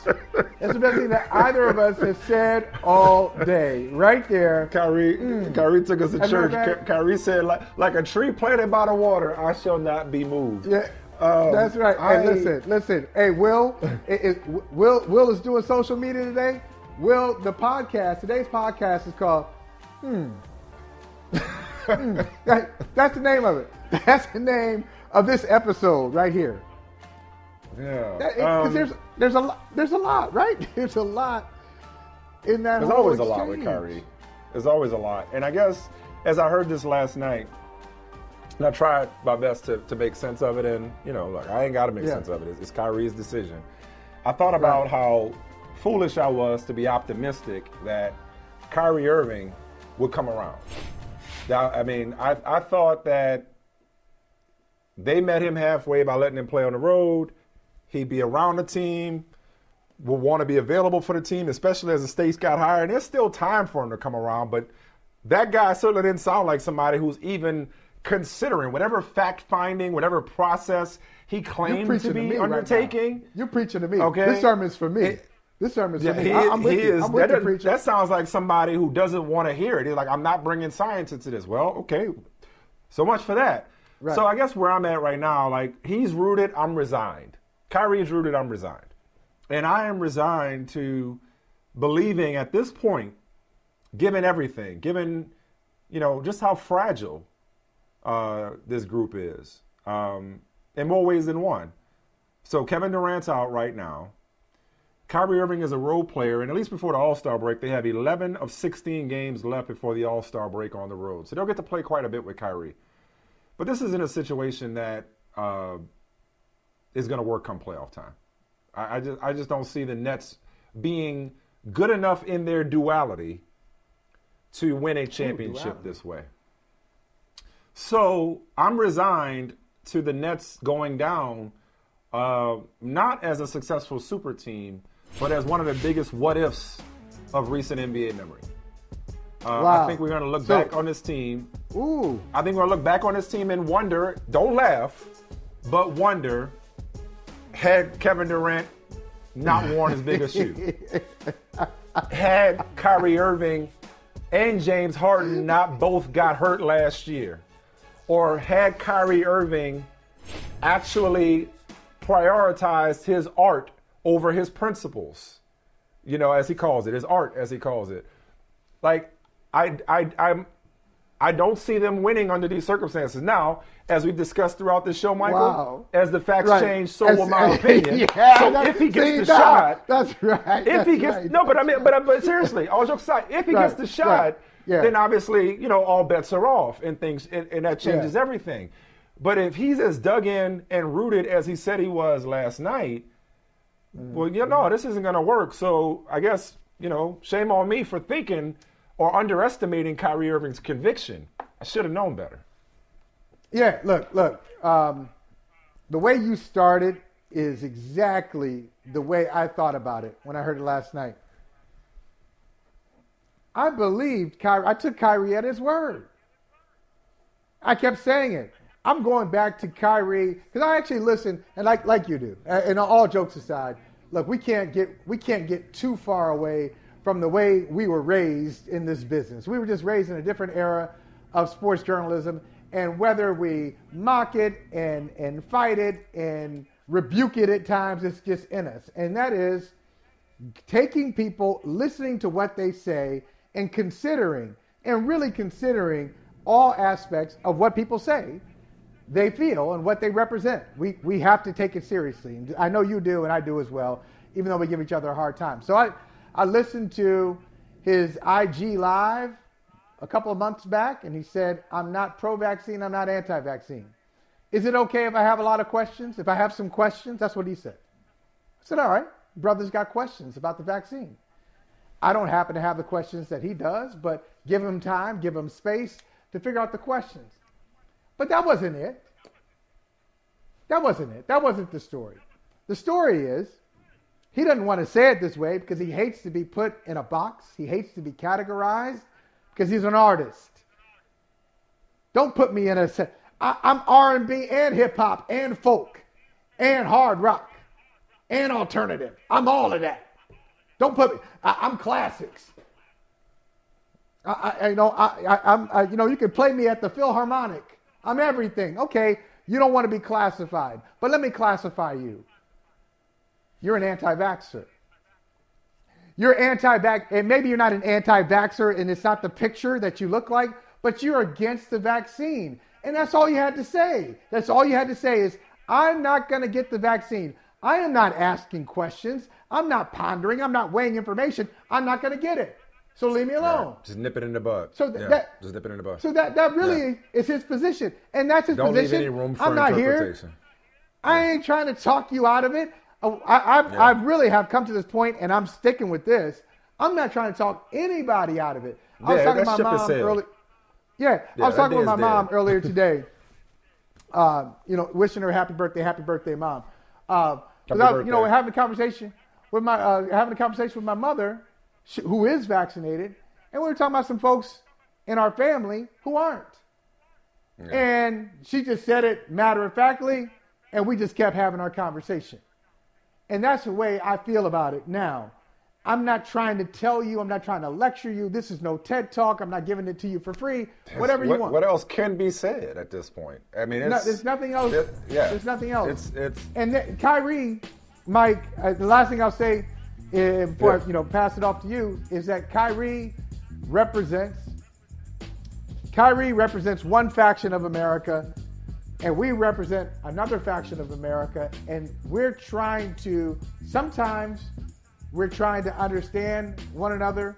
Most of the time, we're not, and we're just saying, well, we got to keep on pushing, knowing that the other person that we don't agree with, the other faction that we don't agree with, is Yeah. continuing to push along too, and we'll see what happens. That's that's that's where we are in, in, in the United States. That's not where we are in the world, because as we've discussed, some other countries in the world are all in on being vaccinated. yeah. Even at the Some expense countries- of argument, Even at the expense of arguably Yeah. the greatest tennis player in history. Right. you will not be winning another And- Australian Open here, sir. Or a French for that matter. some right, right. That's another right. story. and some and some countries, some countries are not anti-vaccine. They do not have, remarkably, they don't have access to it still, like we do. Yeah. But in the United States, this Kyrie versus the reporter. A lot of us are the reporter. A lot of us are Kyrie, and uh, So- never, never shall the two meet. We said a long time ago that we were going to retire Kyrie Irving unvaccinated conversations from this show, but we made an exception in this instance. Well, since we said that, he's come back on a part time basis. Uh, and last night, I think, was the most um, um, the most he's spoken on it, the clearest he's spoken on it. But with the time we have left in this conversation, I want to change the subject, but ever so slightly. Yeah. Because Okay. the real story last night, and I know this is going to speak to your spirit, it's going to speak to your soul, it's going to speak to that little boy from Akron, Ohio, from St. Vincent St. Mary's, that laid the foundation for LeBron James at St. Vincent St. Mary's. Um, That's right. the story My last night, there. the story, the story last night was not Kyrie Irving and his and his stance that he's that he's rooted in. It's not Kyrie Irving bringing voice to the voiceless, as he says. The story last night was the Cleveland Cavaliers once again announcing their presence with authority. That's five straight wins and five and one on a six game road trip. I believe they're a game and a half out of first place in the Eastern Conference. Okay. Um, at one point, it just looked like the All Star game was just going to be in Cleveland. Now they may end up with two All Stars between um, Allen and Garland potentially. And I think it was it was nothing less than poetic and fitting that Kyrie Irving comes to town last night, and Darius Garland once again shows his own star power that he's ready to take that, the changing of the guard, if you will, that he's ready to take the reins in Cleveland. This is a team that's dealt with its own, and I, and, and don't, don't talk about oh they didn't have Kevin Durant last night. it's still had Kyrie Irving and they still had James Harden. This is a team that's dealt with COVID, season-ending injuries uh, of its own, um, and yet Ricky, yeah, Rick, I think Ricky Rubio out, Sexton, yep. Right. I They've think I think they have the best injuries. defense in the Eastern Conference, if I'm not mistaken. I think they have the best defense in the Eastern Conference. They got a, a rookie of the year leading contender in Mobley. This is uh, we talked about this with Memphis. I think the same applies with Cleveland. At a certain point, they're not a cute story. They got the most. They got the most wins in Eastern Conference, tied for. They're not a cute story. Uh, you know, I know they're young. I know they're improving on a playoff stage, but what they're doing has to count for something. Contender. I don't feel as comfortable putting them in that category as I did Memphis in the Western Yeah. Conference, given what Memphis did last year. But even if Cleveland's not ready yet, they will be soon. They've gotten themselves to this category. I and look, I put contender in the feed because it, it sounds good, and you know that's home team. Give them some love. I don't think they're an Eastern Conference contender, as in they can win the conference. Watch out, but they have gotten themselves to the tough out category. Imagine at the beginning of the season. I don't know if the Cavaliers saw themselves this way when the 2021-22 season started that we'll get into the playoffs and we'll be a tough out for somebody. I certainly didn't, and I know you didn't. Yeah. Jarrett Allen, No. uh, right there, has been great. Has been great for them. Mobley has been great. Uh, Kevin Love. Remember, they were ready to just get him out of there. Wasn't it? Yeah. Yeah. You know, Kevin uh, Kevin Love last year, like, oh, he's not even into the game. Can you trade that contract? Will anybody take that contract? He has adapted. They've given um, Bickerstaff. He's already got a contract extension. I mean, they, they- they're feeling good about what they have in Cleveland, and rightfully so. I, I think all they're missing is well, two two two things. One of them you can get just from by living. That's experience. But they probably need a three. They probably need a, a just a, a, a reliable three, a wing, another wing guy in the Eastern Conference who can do some damage every now and then. Um, Maybe like a grown up. Let, let, let's call him. Let's create him right now. A grown up, slightly more talented Jae Crowder type. I know they had Jae Crowder once upon a time, but a, a Jae Crowder type in Cleveland, just like a glue guy who can who can do some damage. Yeah. I'm impressed with them. I'm impressed with them. They they So are not I- a. I- I misspoke right, ever so beyond slightly. a cute The- story. The Heat have one more win um, in the Eastern Conference. uh, as of now. They're 27 to 20, 28 to 27, excuse me. But I mean, you know, they've beaten the Bucks. Uh, they've beaten the Jazz. You know, I mean, they're legit. And, Yeah, and, and I think they're gonna they're, they're gonna be one of those interesting teams to watch at the trade deadline. So it's like, you know, I, I want to kill two birds with those one stone. It's like I think we could just kind of close the book on Kyrie Irving. There's questions about you know James what? Harden and whether or not he's content and his long term future in Brooklyn. Michael, it was fun while it lasted. Our little bit, you know, rooting you rooting against the Nets, me rooting for the Wow. Nets, Kevin Durant, is- all that kind of stuff. I, I just I don't see them winning under these circumstances. I when feel- Kyrie Irving came back, I thought it was like, okay, this is the first step toward it coming back full time. If that's not what this is going to be, well, we got to look elsewhere in the Eastern Conference. Obviously, Milwaukee's there. And I think we got to start having putting Cleveland, even if it's on the fringes, on, even if it's on the on, on, hold on. fringes, in the conversation in the Eastern Conference. You get the last word. We got company standing by. What's up? All right, all right. Two two quick things. Two real quick, real quick. Number one, um, I'd love for my guy Terry Pluto, who's written like hundred books. He really has like 30, 35 books. I'd love for him to get the insight from the Cleveland front office. If they really wanted Mobley, or were they trying to get up? Were they trying to get Green? Were they trying to trade up to get Cunningham? That's one of the. That's one thing I want to know. The other thing is, what we've witnessed here is a miracle, and I want you to acknowledge it. Michael Smith, what you have done is said publicly you don't think the Brooklyn Nets are going to win a championship in this era. You have already, you didn't just give up on this conversation. You've given up on this team. under these circumstances. This is amazing. Under these What an amazing- circumstances, with a part-time What an Kyrie amazing Irving, development. a- a- a- an injury to Kevin Durant. We'll see how long that lasts. I don't know where James Harden's head is, you know, if or his heart is. Does he have a wandering eye? You know, is he is he look? uh, You know, when they're all together, I, you know I'm all in. But that's been what 16 times in the last two years. What I mean, this is it's. mm-mm. I'm proud of you, I, man. it's I, and I'm proud proud of of. Yeah. All right, listen. Yeah, you I- come a long, you come a long way. No, no, it's not that I've come. A, it's not that I've come a long way. It's that Kyrie hasn't moved, as he told us last night. meanwhile, I, meanwhile, I will pay attention to the Clippers. Or excuse me, to the uh, the Cavaliers. If you want to watch some great golf this weekend, uh, be sure to check out the HGV Hilton Grand Vacations Tournament of Champions. Uh, to be televised live on Thursday and Friday on the Golf Channel, Saturday and Sunday on NBC, and it's coming to you from Lake Nona Golf and Country Club in Orlando, Florida. And kind enough to join us is another one of the participants from that prestigious star-studded event, the one and only Marcus Allen, and their distinguished guest. And then there's Marcus Allen, who remains the That's right. only Heisman winner, national champion winner, Super Bowl winner, Super Bowl MVP winner, and NFL MVP. The only person to check all those boxes, not to mention Rookie of the Year in 1982 and a 2003 inductee into the Pro Football Hall of Fame. So there are resumes, and then there's this man's resume. Nobody else matches it. Uh, Marcus, it's good to see you, and would love to hone in on one of your many honors, and that is NFL MVP. 1985, I believe the year was. Um, Yes. We have discussed quite a bit on this show, and I'm sure you've heard it, conversations about what's wrong with MVP voting. And not just because some voters make it personal, shocker, but how it's become a quarterback award almost exclusively. Rare is the running back like yourself that's able to break through and win MVP. How, if at all, would you change the MVP process in the NFL? Well, um, Mike, I, I kind of understand uh, where the game has sort of evolved now with all the throwing.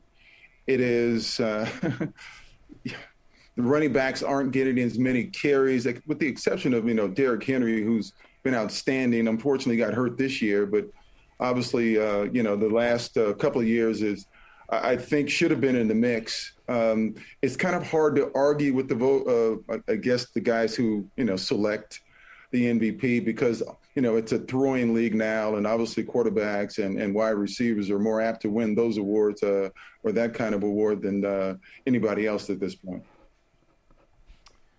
You know, you, you talk about I the don't throwing agree with league. that because you know, I'm a running back guy, so I mean I love running backs. you know, get touches and uh, whether it's running the ball or receiving the ball and stuff. But you know, uh, it is kind of you know it makes it difficult today because of the game and the evolution of the game and, and, the amount of throwing. Remember, I came in the league, Mike. They threw well before I came in the league. They threw it an average of 15 times a game, so they ran the ball a lot. And when I got there, it was around 25, maybe 30 max.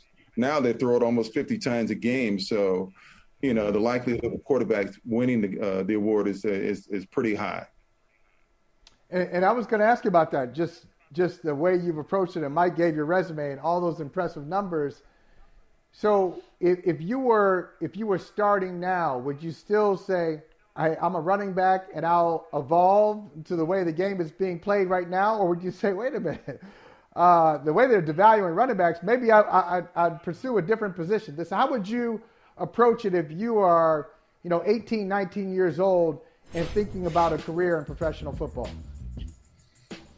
Well, I, I think if you're a versatile back, you know, like uh, myself, maybe Marshall Faulk or somebody like that. I mean, we we you know we still played our game today because we were, you know, they didn't take us out on third down. You know, we played. Obviously, you know, sometimes we were featured running, uh, you know, option routes. You know, you didn't have to take us out the game. So it depends on your skill set. You know, we we were lucky enough to be, you know, multifaceted players and uh, that never had to leave the field. So if you're a player that you know that is that can do everything, you know you can still play and uh, and play very well and do well in this uh, this game and this era today.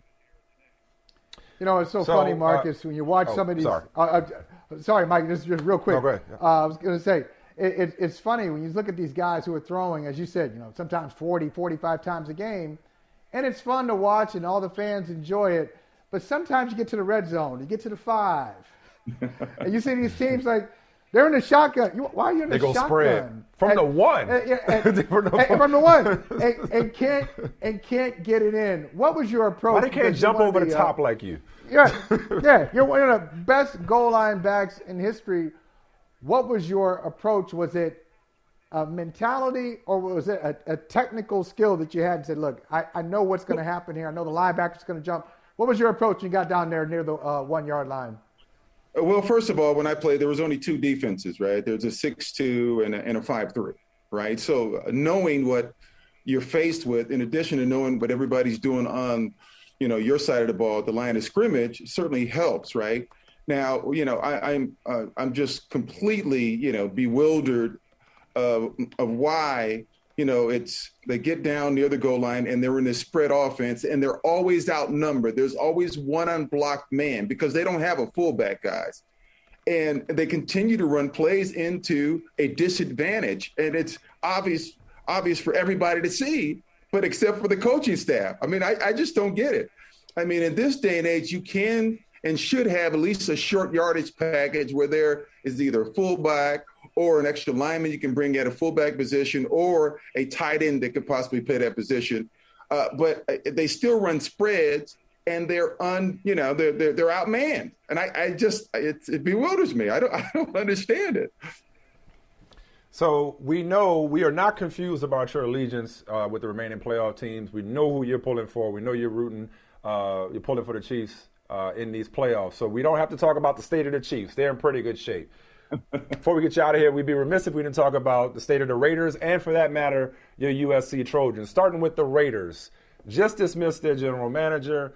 Uh, Rich Bisaccia has got the vote of the players, but he seems to be in limbo, if not on the way out. What would you like to see Mark Davis do with that organization in terms of bringing in new leadership, especially after not only the Gruden fiasco, but the way they finished the season to make the playoffs? Well, I mean, I still think that they are a uh, young team. I think they're they're they're still on the rise, and of course, you have to build the team through the draft, and you can't afford to miss. You really can't. I mean, if your first round draft choice, uh, you know, from the first year you selected team doesn't really pan out, I mean, that is supposed to be the nucleus of your team. So you need to make great selections, and you need to make uh, mid picks that will obviously complement the players that you uh, are really dependent on. And so you can't really, you, you know, as far as the general managers are concerned, I mean, you really have to know football. You really have to know players. You really have to understand, uh, you know, how to uh, identify, uh, great players when others don't. I mean, so it, it's a skill, and and then bringing all those pieces together and making them work and stuff. I still think, you know, uh, as Al would say, I think the future, you know, is still really bright with the Raiders, and I still think they have uh, some valuable pieces, but they need a few more to make that team um, the team that I think uh, can go to the Super Bowl. Let's talk about the Super Bowl of college football. Uh, we go back and forth, and I, you know, I grew up in the Midwest, Marcus, so I'm partial to the Big Ten. But goodness, the SEC just keeps locking it down. These uh, national championship games. This year it was Georgia. Last year it was Alabama. Uh, w- what will it take for USC to kind of break up that party and, and return the Trojans to glory? Hey guys, this, this is a very simple formula. It's a very simple formula, guys. Right? Every other, you know, team and every, you know, conference in the country is playing fast break football. The one thing that travels, guys, is physicality. And if you don't understand that, well, no, you, no, one will win except for the SEC. They are physical. All right. And no matter, you know, how many wrinkles they throw in a game, their the essence and the nucleus of the team is physicality. And when other teams don't understand that and they want to be finesse and fast break, they have no shot. So we're always going to be watching the SEC and championship games. You know, and I had a conversation with uh, you know, Coach Lincoln Riley, and that's one of the things that I mentioned to him. I said physicality travels. You know, when we played uh, at USC, that was our one mandate that we were going to be the most physical team in the country. And uh, we have to get back to that. Otherwise, you have no shot. You can play uh, fast break football all you want, but when you play a physical team, they're going to dominate you. And the SEC. Hey, hey Michael. Hey, Michael, you peep how Marcus's voice got physical? We were talking about the Raiders and the Chiefs, yeah. and you were mad cool. You started talking about USC. You were like, you know what? Like, you're a Trojan through hey, and through. let's go. Hey, Mike, Always Mike, a Trojan. Physic- Fight on. ready? Physicality travels, man. It, it'll go to every conference, dude. You know, Oh, and that's oh, what man. happens. You ready to You Physically stand up to your opponent. You your ready opponent. to play in the Rose Bowl right now? You ready to play in the Rose Bowl right now? Hey guys, this is what I always say about the running game, right? A guy can hey, you can throw the ball and a DB can be like, you know, have tight coverage and the receiver can still catch the ball and you can say, "Hey coach, you know what? I made a mistake. You know, I didn't locate the ball. I put the wrong arm up." You can make it you can make excuses. But when the guy's kicking your butt at the line of scrimmage, that's ownership, dude. That's ownership. Word. That's gospel. Marcus Allen, appreciate you, man. Thank you so much. Marcus Allen, thank you so much. Thanks for having me, guys. Take care. Anytime, anytime. Our family just got bigger. Welcome to the world, Mac J. Newman. Eight pounds, one ounces, one ounce. Born on Monday, born on MLK Day. How about that? Congratulations, Brandon and Michelle. Mac, that's a great name right there. That is a great name. Muhammad Ali's birthday too. How about that? Dietz and Watson's been making meats and cheeses the right way since forever. What's that mean? It means never cutting corners, ever. It means cooking, not processing. It means our Virginia brand ham that's cooked to perfection, then twice baked to layer the flavors. It takes more time, but you can taste the difference. We come to work every day to do it the right way, even if it's the hard way. Because if it's not right for us, it's not right for you. Dietz and Watson, it's a family thing since 1939.